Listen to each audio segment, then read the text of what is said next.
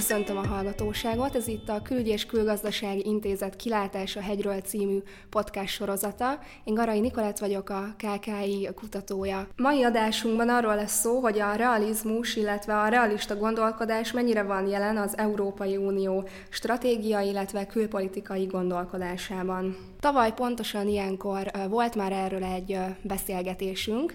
Úgy gondoltuk, hogy idén eljött az ideje annak, hogy egy második részt is felvegyünk ebből a beszélgetésből. Itt van velünk Szalai Máté, illetve Wagner Péter, mindketten a KKI vezető kutatói. A legutóbbi adásunkban arról esett szó, hogy megbukott-e, vagy van-e egyáltalán, beszélhetünk-e az Európai Unió realista gondolkodásáról, beszélhetünk-e stratégiai, külpolitikai gondolkodásról. Szalai Máté az azonnali.hu-n írt nemrég egy cikket a török-kurd konfliktus kapcsán, azzal a címmel, hogy miért vak Európa. Máté, tudnál nekünk egy kicsit kifejteni ezzel kapcsolatban, hogy mit is értesz az alatt, hogy vak Európa a török-kurd konfliktus kapcsán? Köszönöm szépen. Igazából a cikk ugye arra született reakcióként, hogy amikor a törökök megtámadták Észak-Kelet Szíriában a kurd autonómiát a múlt héten, akkor hirtelen mindenki nagyon keményen kiállt a közösségi médián a szíriai kurdok mellett, aminek egyébként megvan a maga rációja, meg humanitárius szempontból teljesen érthető, hogy el akarjuk kerülni a háborút, meg hát ugye a szíriai kurd autonómiáról mi is cikkeztünk sokat, és természetesen lehet azt mondani, hogy egy ilyen európai progresszív nézőpontból nézve egy nagyon szimpatikus projektről lehet szó. Ugye az észak-kelet-szíriai kurdok megpróbáltak egy olyan autonómiát fölépíteni, ami nem egyenlőségen alapul, ami a piacgazdaság meghaladásán alapul, stb. Csupa olyan értéken, ami egy európai baloldali, európai progresszív szempontból nagyon díjazható vagy díjazandó érték. Ugyanakkor, ami miatt szerintem Európa vak ebben a helyzetben, az az, hogy igazából pontosan tudtuk, hogy ez a támadás a szíriai kurd autonómiával szemben meg fog történni. Pontosan tudtuk azt, hogy a törököknek vannak legitim nemzetbiztonsági aggályai ezzel az adminisztrációval kapcsolatban, mégpedig az, hogy az adminisztráció vezetői, illetve az adminisztrációhoz kötődő milíciák együttműködnek a kurdisztáni munkáspárttal, a PKK-val, amelyet terrorista szervezetnek tartunk mi is, és a törökök is. Ez a helyzet igazából 2014 óta tudott, hiszen ekkor kezdett el az Egyesült Államok és szövetségesei együttműködni az észak-kelet szíriai kurd milíciákkal. Törökország jelezte, hogy nekik ez nem tetszik, mi nem tettünk semmit 5 évig. Ettől kezdve én azt érzem, hogy az, hogy meglepődünk azon, hogy megtörténik egy ilyen akció törökök részéről, illetve az, hogy utólag fölháborodunk, az kicsit logikátlan, vagy kicsit mutatja azt, hogy igazából a reálpolitikai gondolkodásnak nincs nagyon erős helyzete ma Európában. Péter, ezzel egyetértesz? Annyiban vitatkoznék veled, Máté, hogy most azt mondtad már, vagy azt mondjuk már, hogy nyilvánvaló volt ez a török invázió, de ez most csak szerintem egy ilyen utólagos okoskodás, mert bár valószínű volt, hogy lesz valamilyen invázió, de kilátásban ugye az volt, hogy vagy egy szíriai invázió, tehát a szíriai kormányerők részéről fog valaki, vagy fog fellépni a kurdok ellen, vagy a törökök ellen. Ezt még nem lehetett egészen szerintem az utolsó pillanatokig tudni, hiszen az Egyesült Államok sokáig azért sikeresen húzta, vagy tolta el a törököket abban, hogy ez a katonai akció elkezdődjön, és ugye maga ez a konkrét invázió is egy váratlan telefonhívás után kezdődött, amikor Donald Trump szándékosan, vagy nem szándékosan, de végül is beleegyezését adta Erdogánnak a beavatkozásra. Tehát innen nézve az valóban tény, hogy előbb-utóbb várható volt, hogy ez a török kísérlet valamilyen súlyos kérdőjellel fog szembesülni. Nekem inkább az a kérdés a mostani narratívát kapcsán, amit előadtál, hogy amikor azt mondod, hogy mi, akkor kit értesz? Mi Európai Unió, mi az európai országoknak a vezetése, vagy mi az európai közvélemény. És ez szerintem azért nem mindegy, mert amiket mi láttunk reakciókat, azokat tipikusan nem az európai államok vezetőitől, vagy kormányaitól jöttek, hanem inkább az európai közvéleménynek azon részétől, amelyik, ahogy mondtad, valóban rokon szemmel figyelte a kurdok fellépését. jogos a kérdésfeltevés. Egyrésztről mondjuk hozzáteszem, hogy én sem a mellett érveltem, hogy nyilvánvaló, hogy ez fog történni. Lehet, hogy így fogalmaztam, de akkor most csak elhamarkodtam ezt a kijelentést. Azt akartam mondani, amit te is, hogy várható, vagy nem meglepetés, hogy ez megtörténhet. Igazából ugye mi is egy hónappal korábban voltunk Rozsavában, tehát szeptemberben voltunk Rozsavában. Ott, amiket írtunk mindketten erről az egész kalandról, abban most így visszaolvasva teljesen egyértelműen kijött az, hogy egyetértettünk abban, hogy a rozsavai mozgástér az nagyon szűk, és hogy bármikor dönthet bárki úgy Washingtonban, Damaszkuszban, Moszkvában vagy Ankarában, hogy ennek vége. És ezt láthatjuk. Tehát ebből a szempontból ez látható volt. Másrésztről valóban igazad van abban, hogy kicsit álmostam azt, hogy mit értek európaiak alatt. Én azt gondolom, hogy amire én reflektáltam most, meg amire reflektálunk mindketten, az egyrészt az európai közvélemény, amikor azt láthatjuk, hogy átlagemberek itt közösségi médián, ugye többek között az iraki kurd zászlót felhasználva megpróbálnak kiállni a szíriai kurdok mellett, illetve iraki kurdisztáni történeti eseményekre, vagy közelmúltbeli eseményekre hivatkozva próbálnak kiállni a szíriai kurdok mellett. Ugye ebből is látható, hogy azért az európai közvélemény nem nagyon nézte meg, hogy mi is történik a Közel-Keleten.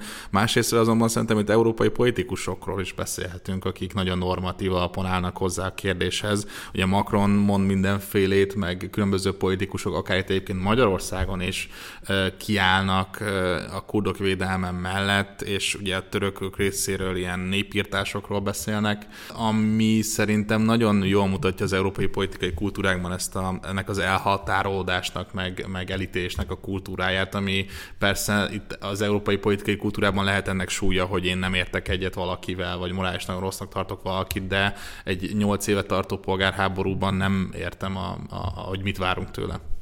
Péter, te is írtál egy cikket a török-kurd konfliktussal kapcsolatban, a 24.hu-n, és azt írtad benne, hogy szerinted véget ért az a történelmi korszak, amikor az Egyesült Államok képes megoldani katonai, diplomácia és gazdasági erejével akár csak egy szubregionális konfliktust. Azt szeretném tőled kérdezni, hogy egyrészt miért gondolod ezt így, illetve van-e valami fontos konklúziója annak, hogy ugye tegnap kijött pár hír arról, hogy a szíriai kormány és a kurd erők tárgyalásokat folytatnak egy szíriai orosz katonai bázison. Hogyan tudjuk ezt értékelni, vagy mi ennek a jelentősége? Először megpróbálok az első kérdésedre válaszolni.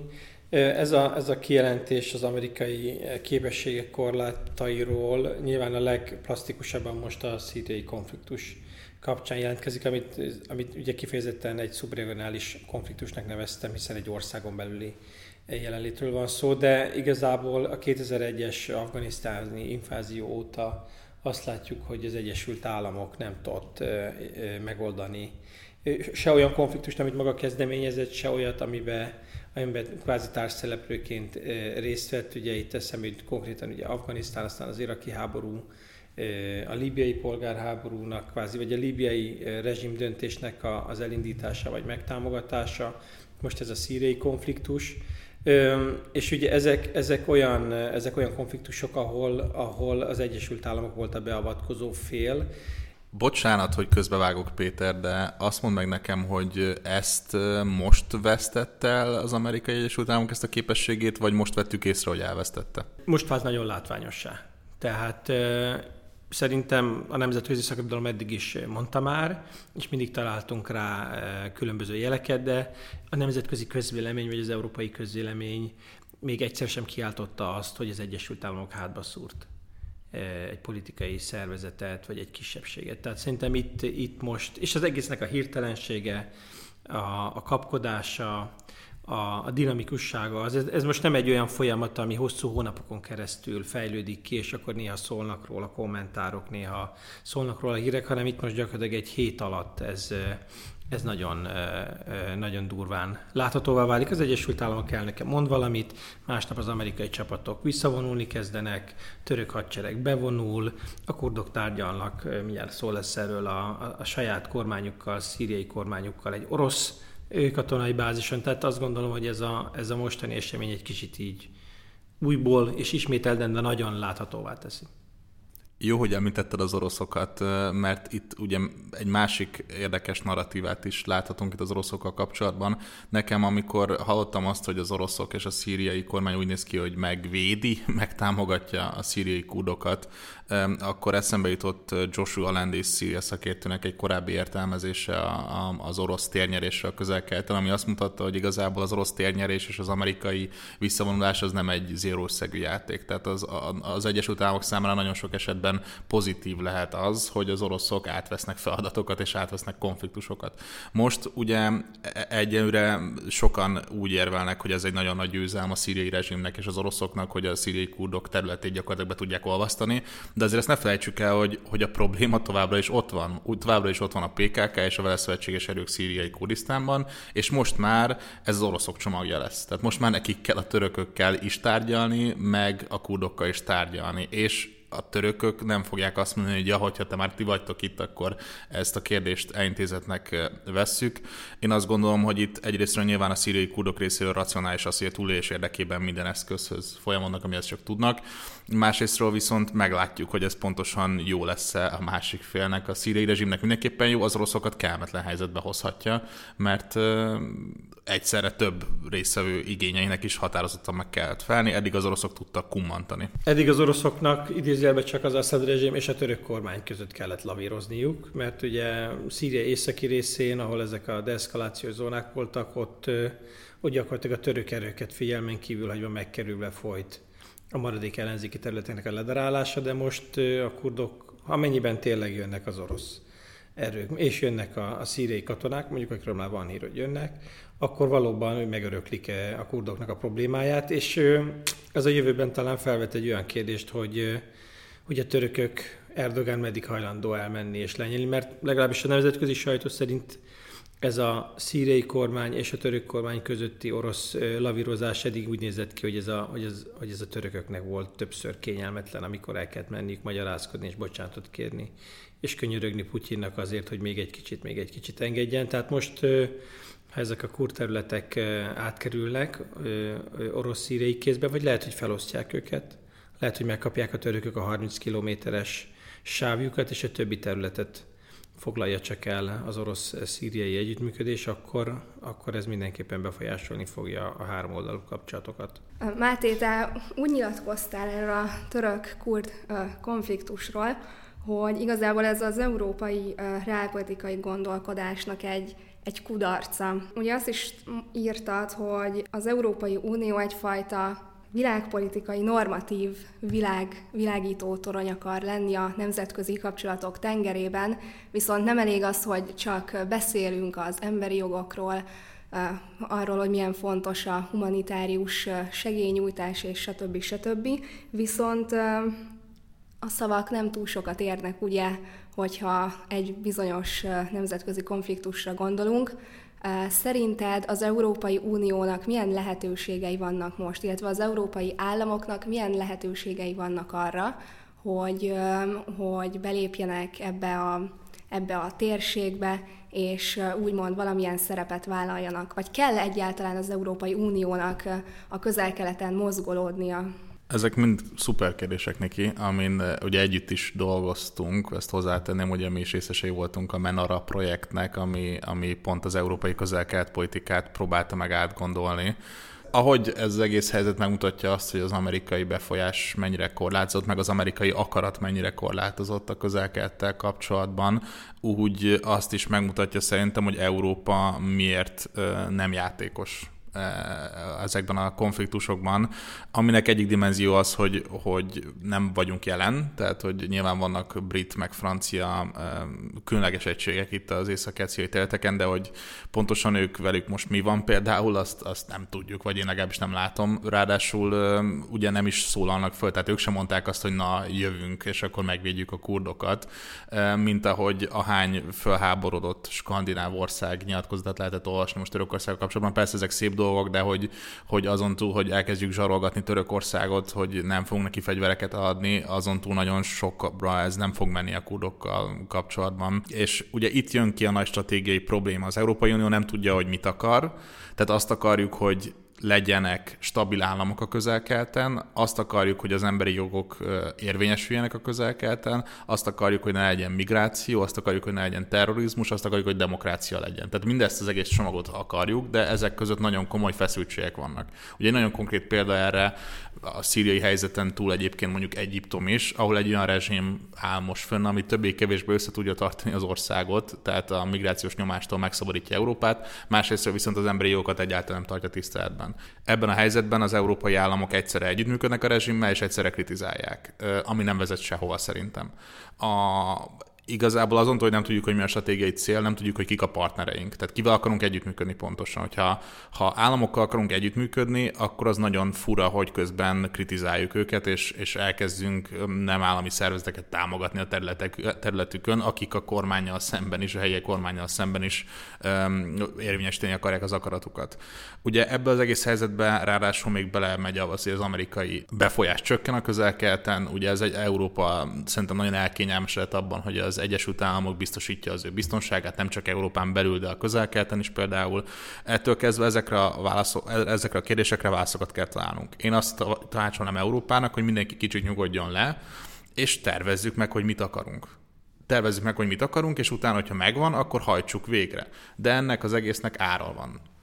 Nem csak katonákban kifejezett ára, és nem csak pénzékben kifejezett ára, hanem politikai ára is van. Politikai feszültségek lesznek, amiket föl kell vállalni. Nyilván ezeket nehéz a kolonialista múlttal, de ezeket muszáj valamennyire fölvállalni. Máté, nagyon, nagyon ütős, érdekes tanácsokat adtál az Európának, vagy az Európai Uniónak az előbb, de világíts már rá, kérlek, hogy miért pont most sikerülne ez, ha idáig ez nem sikerült? Én nem mondtam, hogy sikerülhetne igazából, tehát nem vagyok kifejezetten optimista, de visszautalva a te előző válaszodra, ez a kérdés egyértelművé tette a korlátainkat.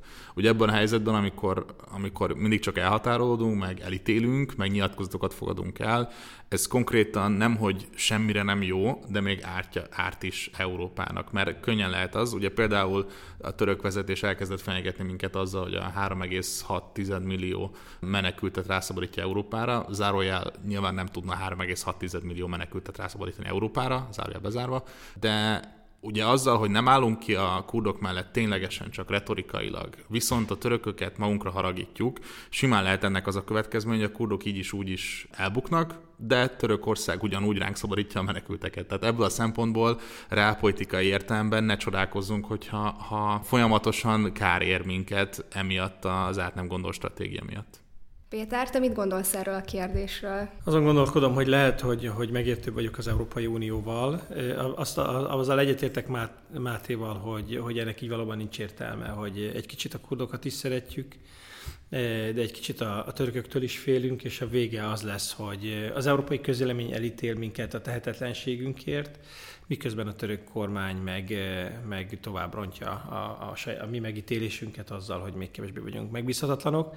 Ugyanakkor azt érzem, hogy ugye, most ez nagyon általános, de 28 országnak kellene az érdekeit valahogy kiegyenesíteni és kompromisszumot találni.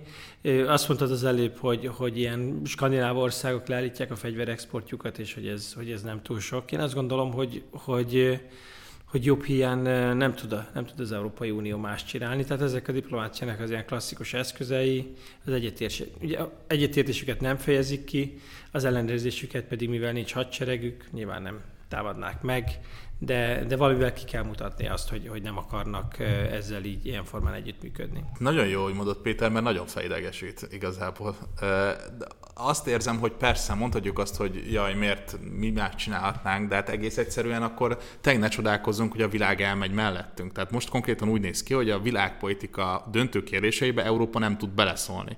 Azért, mert ezeket a dilemmákat nem teszi föl magának. Mindig beszélünk, hogy mennyire nagyon nehéz a 28 országnak a külpolitikai érdekeit összeegyeztetni. Szuper, akkor ebből próbáljunk valami előnyt csinálni. Tehát nekem az teljesen oké, hogyha van egy jó stratégia mentén egy lehatárolás annak, hogy a nemzetállamok mit csinálnak maguknak, meg mit csinálunk közösen, de egész egyszerűen, amíg nem találjuk, hogy mit akarunk közösen csinálni, és vannak közös érdekeink, tehát hogy nem, ezzel szerintem nincs probléma, csak valahogy mindenki azt mondja, hogy ez túl nehéz, és ne találjuk ki.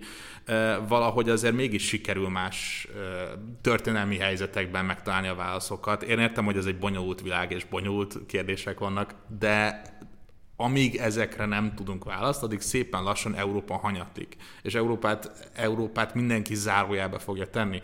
És persze maradhatunk ebben a helyzetben, hogy jaj, hát közös érdekek nincsenek meg, hogy akkor majd, majd kiadunk egy nyilatkozatot, hogy Kínának nagyon csúnya az, de hát kit érdekel? Ez nem politika. Nyilatkozatokat kiadni nem külpolitika. Külpolitika az, amikor megoldasz egy helyzetet.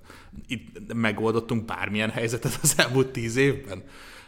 És egyébként hozzáteszem azt, hogy Európa, hogyha nagyon akar, tud ilyet csinálni. Tehát ott volt a török-EU megállapodás, egy gyönyörű példája az érdekalapú külpolitikának, ami persze, tehát hogy vannak negatív következményei, de volt egy válság, amit megoldottunk. Ott volt az iráni nukleáris megállapodás kérdése. Voltak Európának gazdasági érdekei, biztonságpolitikai érdekei, nagyon realistán azt mondta, hogy minket csak most az érdekeknek ez a része érdekel, azt akarjuk, hogy mi az iráni piacra be tudjunk hatolni, és erre koncentrált és megoldotta.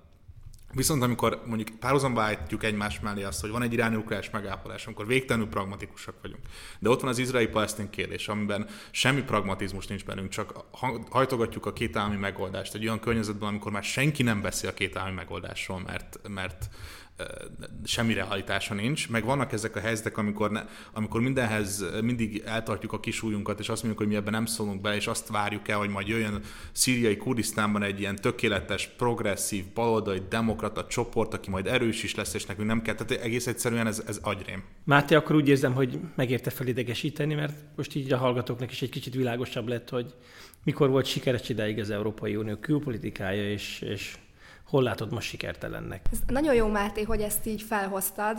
Én most ebből csak arra tudok következtetni, hogy akkor valószínűleg az Európai Uniónak, meg az európai államoknak nem olyan fontos ez a konfliktus, hogy képesek legyenek valamit közösen létrehozni. Nagyon jó, hogy mondod ezt, Niki, abszolút egyetértek ezzel. Tehát azt is ki kell mondanunk, hogy vannak konfliktusok, amik minket nem érdekelnek, mert egész egyszerűen nem vagyunk érdekeltek benne. Ugye Szíria tipikusan ilyen helyzet, amihez komoly nemzetbiztonsági érdekünk a terrorizmuson kívül, illetve a migrációs nyomáson kívül nem kapcsol minket.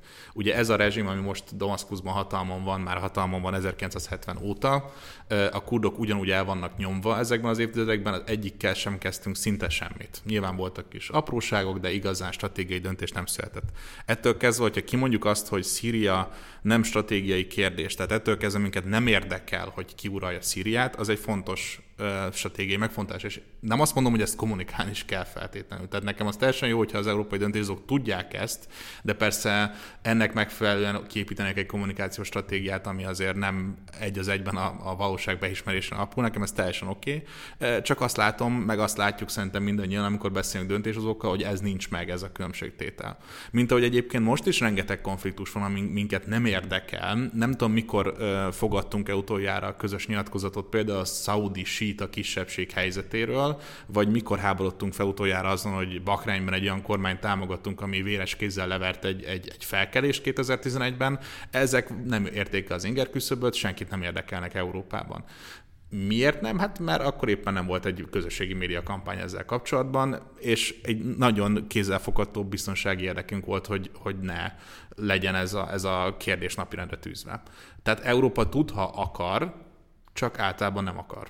Nagyon izgalmas ez a beszélgetés, még rengeteg kérdést fel tudnék tenni ezzel kapcsolatban, de sajnos az időnk végére értünk, úgyhogy szeretném megköszönni a 2 vendégünknek, Szalai Máténak és Wagner Péternek, hogy itt voltak velünk ma, és megosztották gondolataikat az európai reálpolitikai gondolkodásról, illetve ezzel kapcsolatosan a török-kurd konfliktussal kapcsolatban. Niki, folytatjuk vajon ezt a beszélgetést még a reálpolitikai kérdésekről? Úgy hiszem, hogy ez egy nagyon érdekes témakör. Novemberben jelentkezni fogunk majd a multilateralizmus jövőjével, multilateralizmus jelenlegi helyzetével kapcsolatban, ami szerintem egy nagyon jó folytatása lesz ennek a beszélgetésnek. Kövessenek minket a Külügyi és Külgazdasági Intézet Facebook oldalán, Instagramján, illetve a podcastjainkat Spotify-on és SoundCloud-on tudják meghallgatni.